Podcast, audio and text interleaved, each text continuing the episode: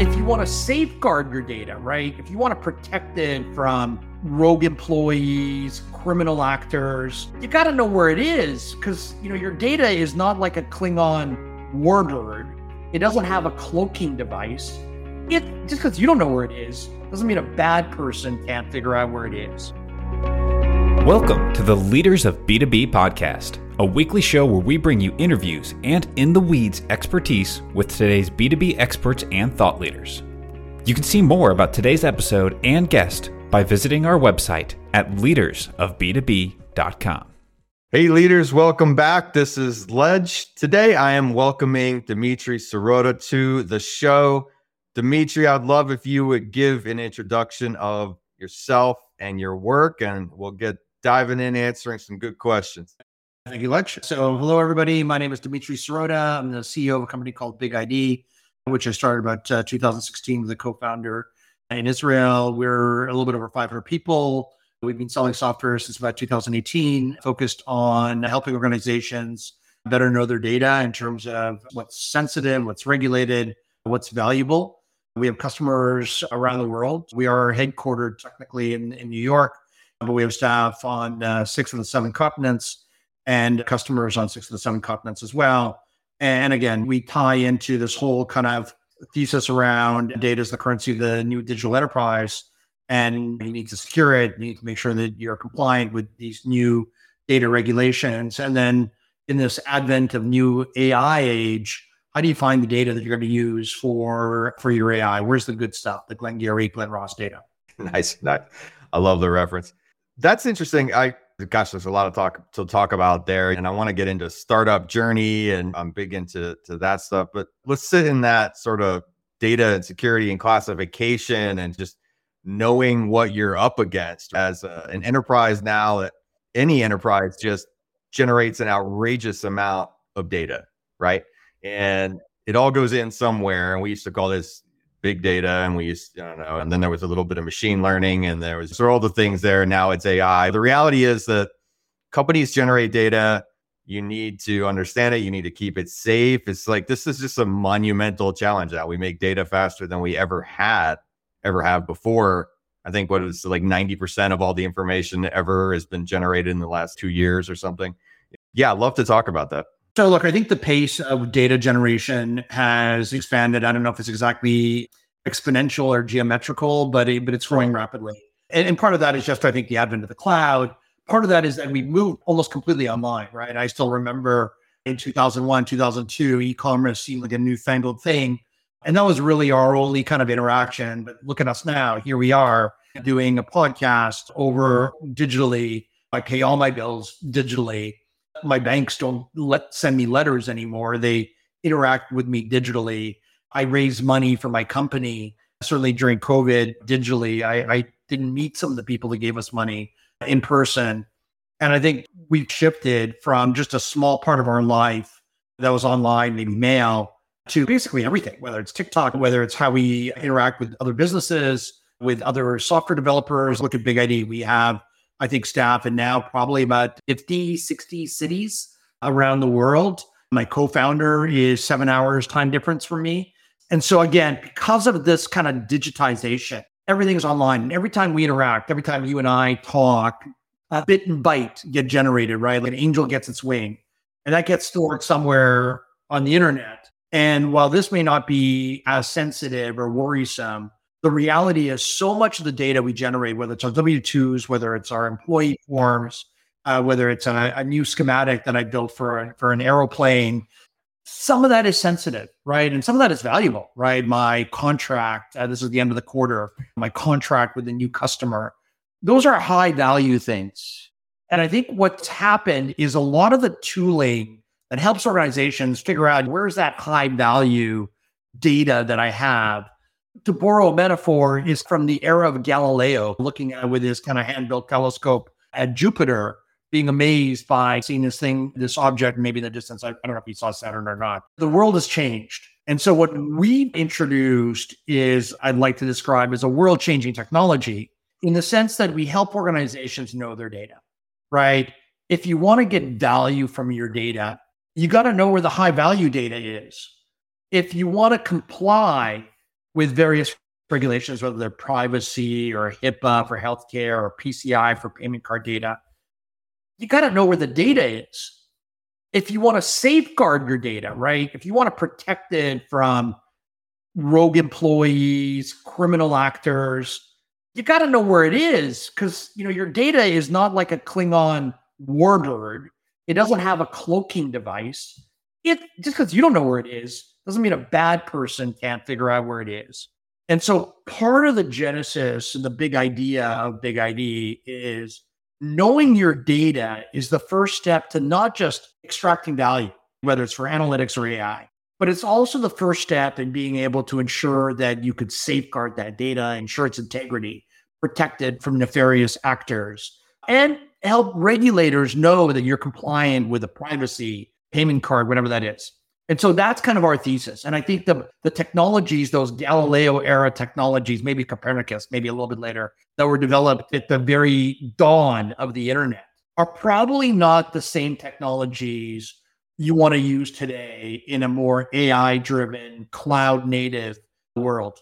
This is a crude example, but I know from a compliance standpoint, I think about like we run, I don't know, let's say we run businesses or startups on Google Workspace, and periodically I'll get emails and say, hey, this spreadsheet looks like it maybe has a PII in it and it's shared with an external source. That's like it's trying to catalog all kinds of stuff based on some kind of recognition. And I can imagine that when you're not a startup with six seats or something, that you're talking about thousands and thousands of seats and endpoints and edge computing and people at home. And I mean, it just like becomes this massively complex issue of where the hell does that even live? Yeah. And it doesn't like, I think, again, if you go back to that dawn of time that I mentioned, and maybe Galileo is the wrong metaphor, but early, maybe 19th century is a better Marie Curie, maybe she's a better metaphor in terms of period. But you're dealing with kind of a world that in, you know in the late 90s, early 2000s, comprised of a SQL server from Oracle, a mainframe from IBM, an Exchange server for Microsoft.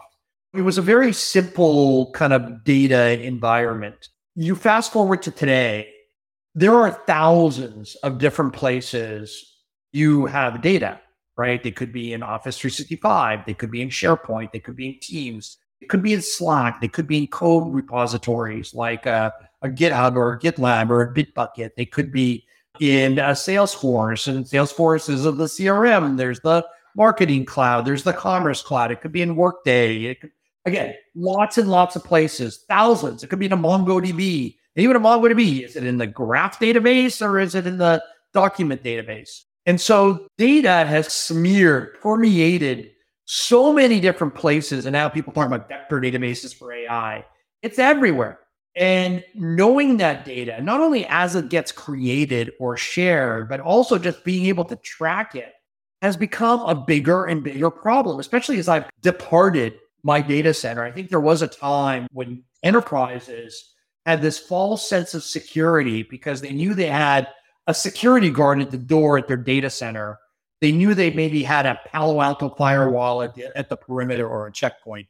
And they felt pretty good. I didn't need to know exactly what was inside because I knew it was in New Jersey. When somebody would ask me, Where's your data? I would tell them it's in New Jersey. As somebody from New Jersey, I could tell you that's probably not the best metaphor for safety, but whatever. I'd probably say with an accent, it's New Jersey. Yeah.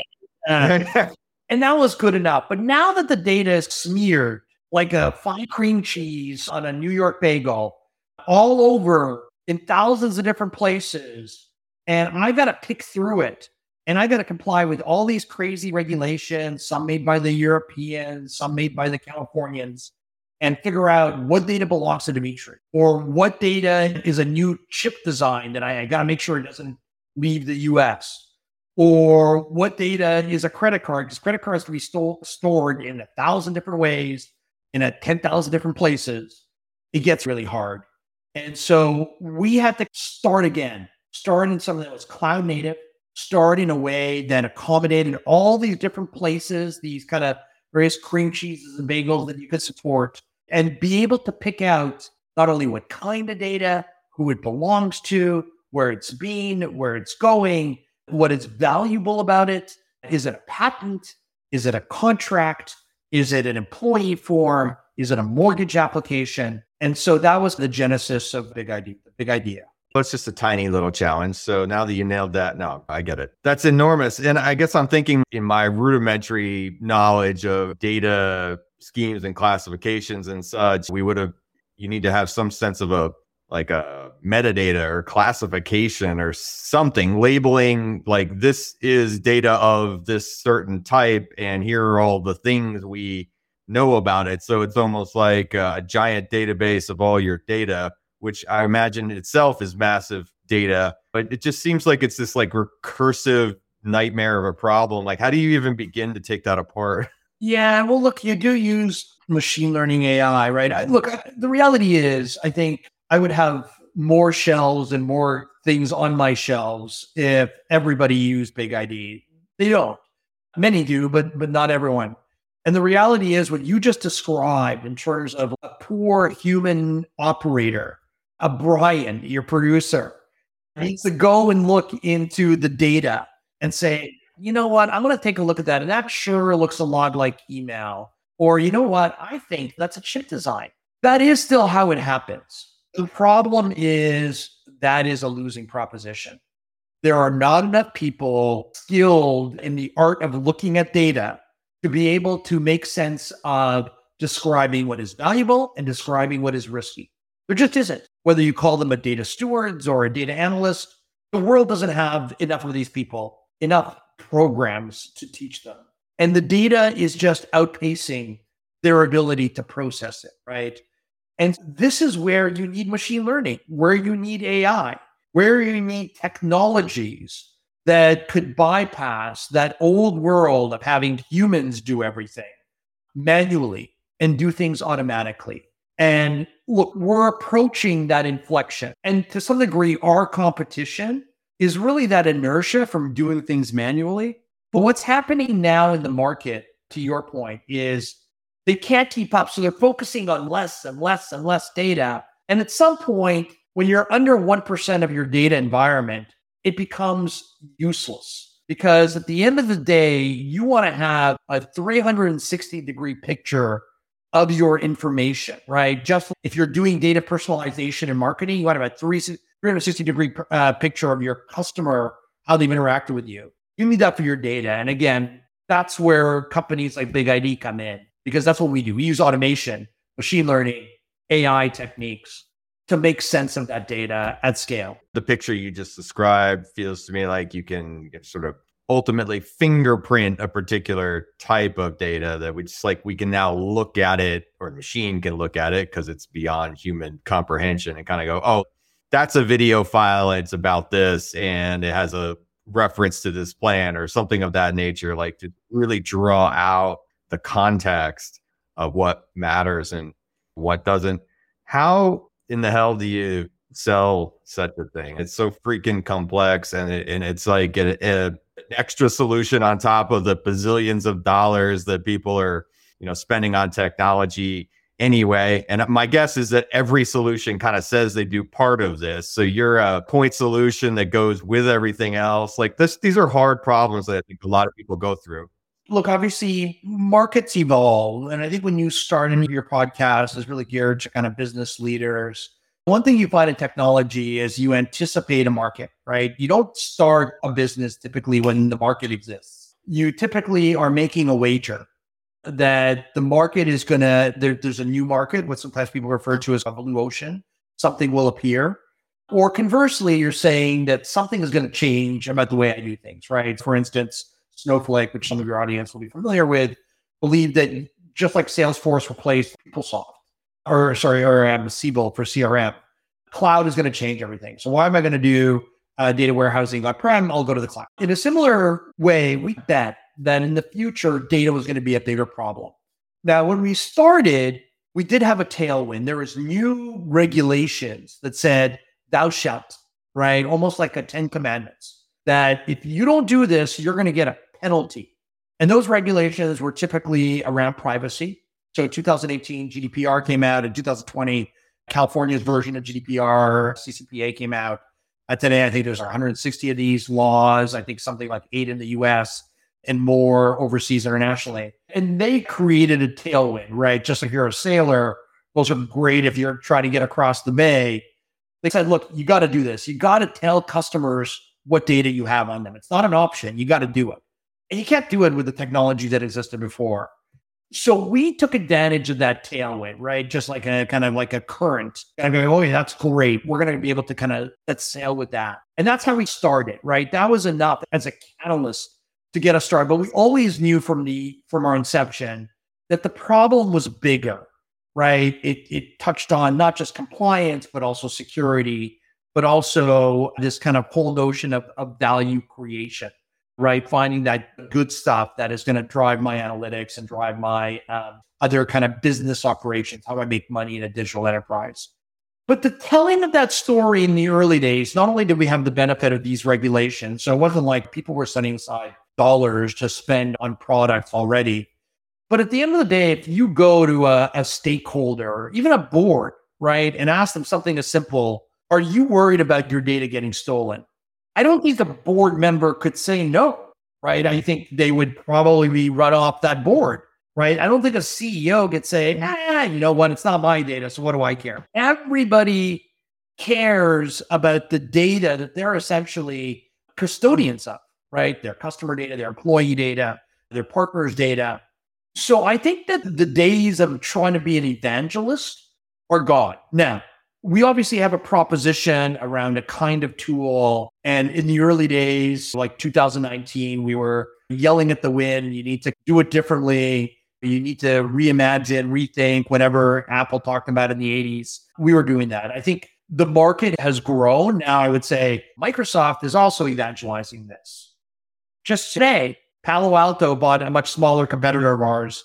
I think they were about two or three million in revenue, but Palo Alto now has drunk in the Kool Aid. So I do think that we are not alone yelling into the wind anymore. I think people are going to get this message, whether they're security practitioners, clients and risk practitioners, privacy professionals, or even people whose job it is to build value from the data that they collect on their customers and then partners.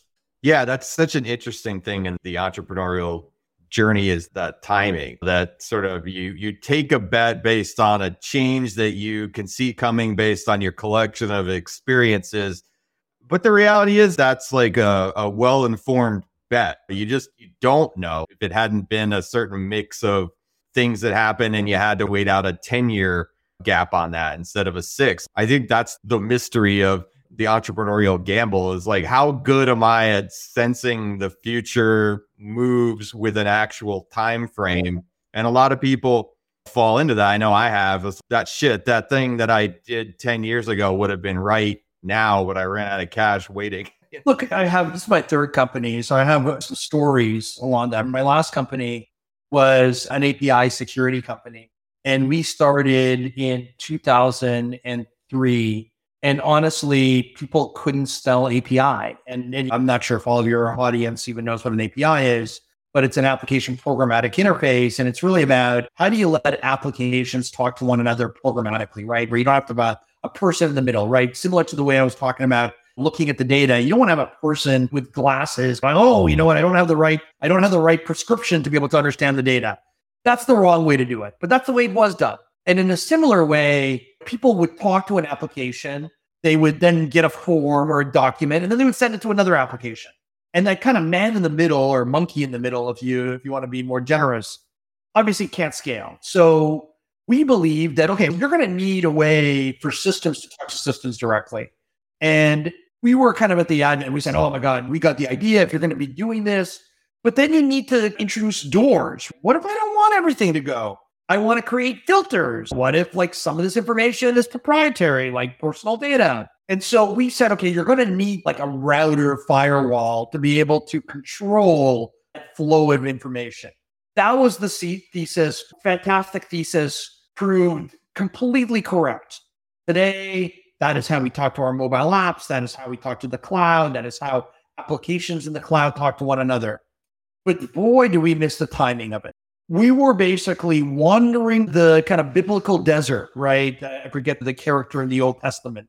just wandering around. I guess that was Moses, that, that character, very important character, very big part of the Old Testament. And yeah, we were just early. And it really didn't change for us until Apple came out with the iPhone. I think it, then they opened up, if you remember, and again, I don't know how you look like a very young man, but so I don't know if you remember it. You were probably born right around the time the Apple phone came out. But then they opened it up to apps. And those are like little applications that sit on your device and they need to talk to things that sit elsewhere. So people go, oh my God, light bulb. And then Amazon came out with web services, another a little bit more of an antiquated an, an, a term for APIs. And so all of a sudden, we went from literally one, again, Old Testament person preaching and talking about this or that to by 2009, 2010, people got it, right? It was still early days, but they got it. And I think that proverb, again, I don't want to or, or use the kind of metaphors around that proverb is, I think, important for anybody starting a business. Timing does matter. I think timing, like execution, right? You can have a thesis, but as Wayne Gretzky said, you need to be able to go not only know where the puck is going, oh. but you actually need to know how to skate to the puck, right? It's not enough to know that it's going into the corner. You got to actually have the talent to skate to it before before the opposing team. And so look, you got to have that combination. Big idea was better, but still was obviously early. So that timing is always a hard thing to do. And candidly, it's that kind of balance of timing and execution to get that scale. That is business in a nutshell, right? That is what we're all, everyone listening to your podcast is here to learn. And, and all of us are probably practitioners of in our own small way.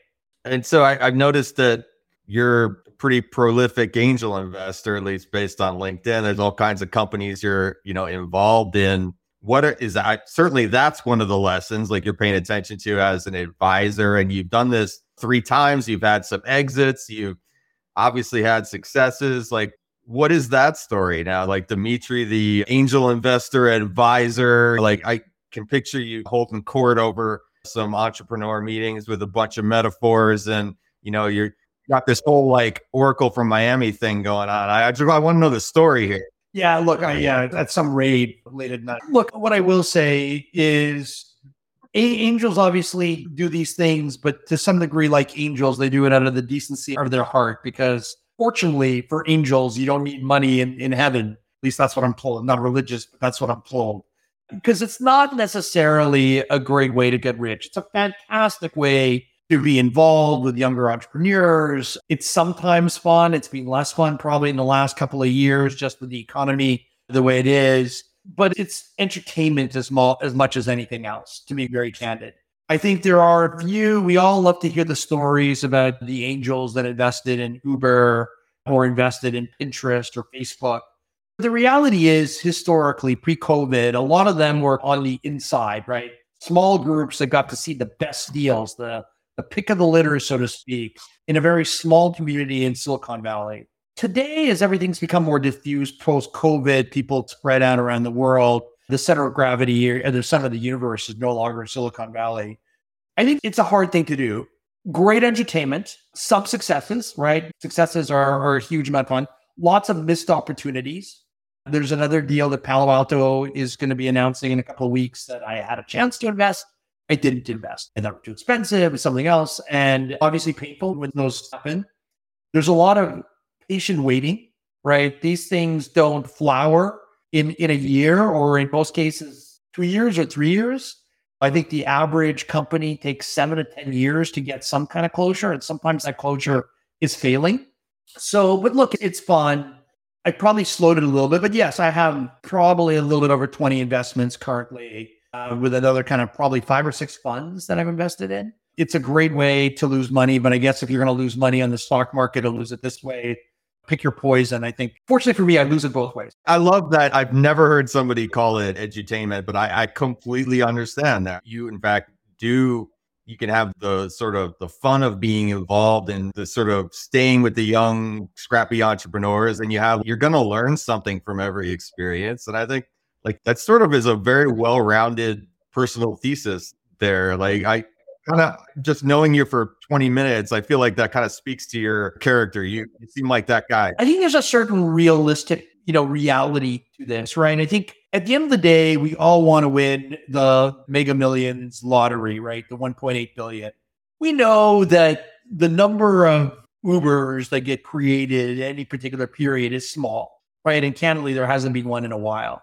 What's interesting, I think, over the last, certainly during COVID, company creation exploded. And not just in Silicon Valley, which had the lion's share, but everywhere. VCs could fund without going in face to face meetings. The old kind of, you used to have this kind of old adage VCs wanted to be within two hours drive of the company and they would invest with, unless they were within that kind of radius. What does that mean during COVID, right? When everyone's at home, you're not driving two hours, you're not driving at all. You're everything just exploded. So people are getting funded in every corner of the world. And people were getting funded without meeting, just over on Zoom. And so I do think we're in this kind of period where there is an incredible number of companies that have been funded over the last kind of two, three years. To some degree, there's a glut and they have to get digested. They have to die. They have to. And so, look, we're going through a kind of Cambrian explosion, right? These kind of epochal periods or end of epochs, right? That you, I think we got five or six of them in history where you have this kind of explosion of life and then a meteorite comes and blows it all up.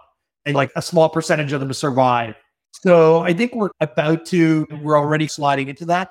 But like I said, look, it's fantastic to get to be part of it. I was talking to one company I invested in the UK. They have an offer. Nothing I would say to write home about, but they have one. And it's great to talk through with them how they're thinking about it along with some of their other options. So I think, look, but I do think it's important to highlight that it's entertainment. If one of these companies succeed, and obviously I hope they all do, and I have like several that are on paper unicorns, but it's on paper, right? As soon as that paper got, gets converted into currency, I'll be much happier. And I'm sure they'll be much happier. But right now, I, I have to settle for the paper.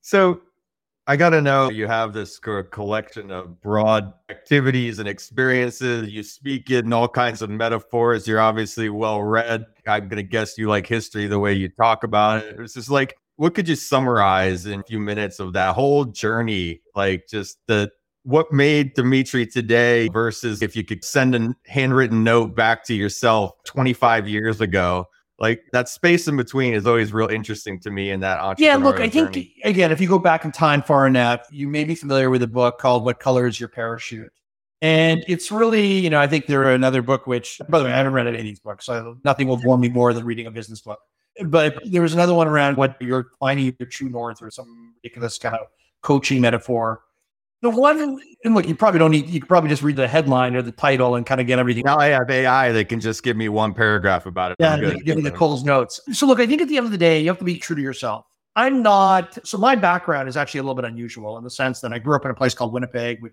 people that follow hockey may know it from the Jets. People that don't follow hockey, it's a miserable, terrible place in the middle of nowhere. Where North Dakota was looked upon as, oh, that's a that's an exciting uh, place like nine hours south.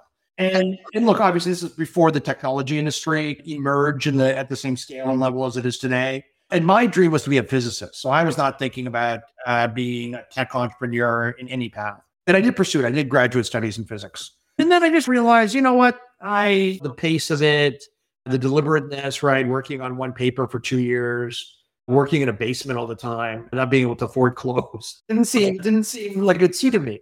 And it was just, it just happened to be time kind of the tech industry. Like I think the Mozilla browser came out. I said, hey, that looks a lot more interesting. Why don't I pivot and, and go to that? But I do think we all, and by the way, I don't code. I could pick up the language of technology pretty quickly, but I've never been a coder. I wasn't a salesperson. Uh, the closest I, I was to sales was working my parents' jewelry store selling poor nervous guys a, wedding band or, or an engagement ring. So you pick up what you need to pick up, right? I think being adaptable is important and being thoughtful. Look, I am like I do read a lot of history. I read a lot, period.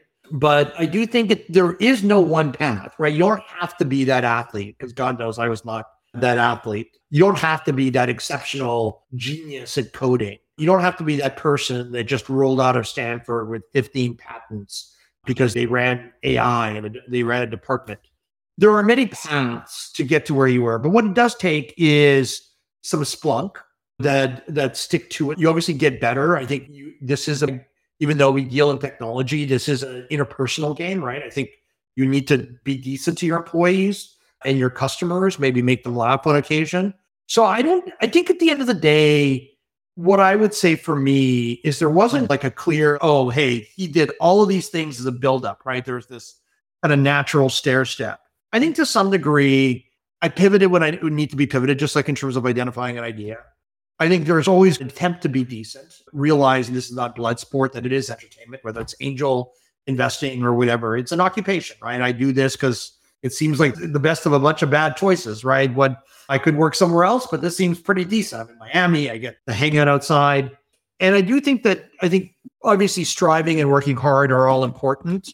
But to some degree, I think you need to take advantage of opportunities as they present themselves and not be afraid to go down that path. And it does take some commitment. It's obviously hugely risky. And it's easier to take risks when you're 29 than it is when you're 59. I'm not 59, just to be clear for the audience, but it is right. So anyway, so I think if there's one one adage I would leave is be thoughtful, be decent, and don't be afraid to take a risk. He's definitely 39 for those who are not watching the video. Yeah. I was going to say I'm like 29 and a half now. no, I, I love that. And I resonate because I've not been the one that ever made the like plan with the stair step. And I talk to people like that every day that we we do the interviews. And it's I knew from like minute one out of college that I was gonna set up my dominoes and I was gonna do it this way. And by this age, I was gonna be this thing. I could personally say I completely failed out of every even tiny little objective that I had set for myself. And so I just stopped setting them and started paying attention to, you know, I, I don't know, what does it look like when people are making money and having a decent time in their life? And let me just go talk to them. Yeah, look, obviously, look, you couldn't have been thinking I'm going to be a podcaster before podcasting was invented, right? Back in the days when we still went before the mobile phones were around. So, look, I do think that we're all going to be presented, and I have a couple of boys, and I talked to them about AI, right? Maybe coming full circle to where we started. I'm talking about Brian being your AI. AI to me feels like a major inflection. Now, there's going to be a lot of wasted money, including some for me in terms of angel investments. Not everything is going to be successful. You're going to have so much experimentation. It's like the early days of the trains, right? There was like, I don't know, hundreds of private train companies. There obviously isn't today, and there will be a shakeout, but it does seem where there's an, a new, new thing that is going to change the game. And obviously, we're taking advantage of from a data standpoint. When I tell my boys, and I do tell them, like, look, this industry that I'm in, this tech industry, can't be beat. I get to work from home. I travel around to exotic places. I get to talk on podcasts like yours, but there is an opportunity, a window. And if you can get on that kind of tailwind that I talked about, there is a current in the ocean. And I think AI is definitely going to be something that propels the industry for the next 15, 15 or so years. Yeah, it's a nice segue because, first of all, I, I am also the parent of two boys and three girls. I think about this all the time. Like, y'all pay attention to the like, you don't get to see once in a lifetime pivots and shifts in, in this way. And maybe it's not, maybe it's once a generation because it's the same way I talk. Y'all get to carry around a little glowing piece of glass in your pocket with all the information in the whole world. When we didn't know things, we just were dumb we didn't know them. you didn't get that. What's a library? Open up an encyclopedia. right, right, exactly. But it was out of date because those are expensive and God help you. You just didn't know. I don't know. I just asked somebody who might know, or I didn't know the answer. And there's that. And they go, oh, that's weird. And I just bought the new VR headset. I'm just like, this, do you understand that you can strap your head into a totally different high def well, universe? And like, teleport. Can you imagine? You can teleport. Yeah. I just got lost in the thing last night playing games, and I'm like, this is bizarre. Yeah, like getting one of my amazing stuff. And then obviously the AI is just like outrageous, like the explosion of like actual tactical usefulness. Like I use this thing every day that didn't exist 10 years ago or 10 months ago.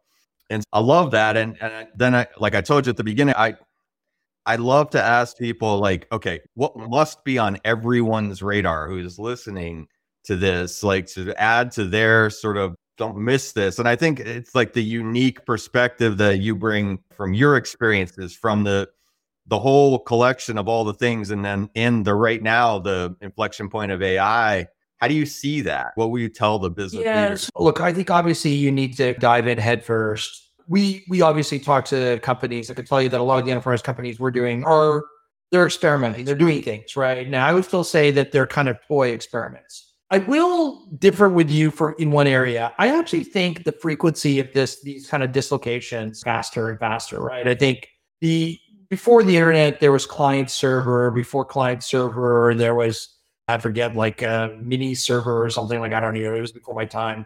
For that, there was mainframe compute, shared storage. And since then, we've seen like the internet, there was uh, kind of e commerce and there was cloud. Then there was mobile. Recently, there was crypto. We all remember, especially here in Miami. You can go out without having somebody in their in their Ferrari or what's that, what's like the car with the bull that they all love. Bugatti. Yeah, one, one of those. Yeah. and but I think AI. It, look, it's hard to imagine that you're going to be able to do anything without it, right? I think this idea of having people look at stuff and make decisions just seems quaint. Whether it's by looking at data, given the volume that's getting created whether it's uh, trying to look at like a sonogram of a baby or maybe radiolog- radiological image. I think it's just, look, it's going to be everywhere. It's going to be pervasive. No, I do think there will be other revolutions. We've had others around material sciences and so forth.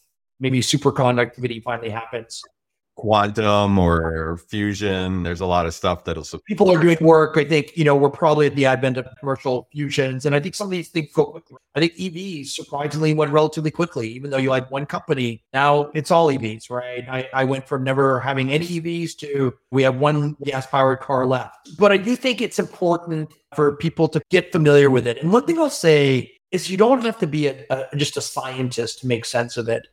I think people like like me and maybe you who are, we can read about stuff, we can make sense of things. It's not just limited to this kind of priesthood of developers. I think you could be involved in that business without being an expert on large language models or vector databases or transformers. And I do think that whether this you embrace that or maybe you would embrace some kind of new wave just like the vaccines we just experienced was a new wave kind of building vaccines. The one of the co-founders got a nobel prize this year in physiology.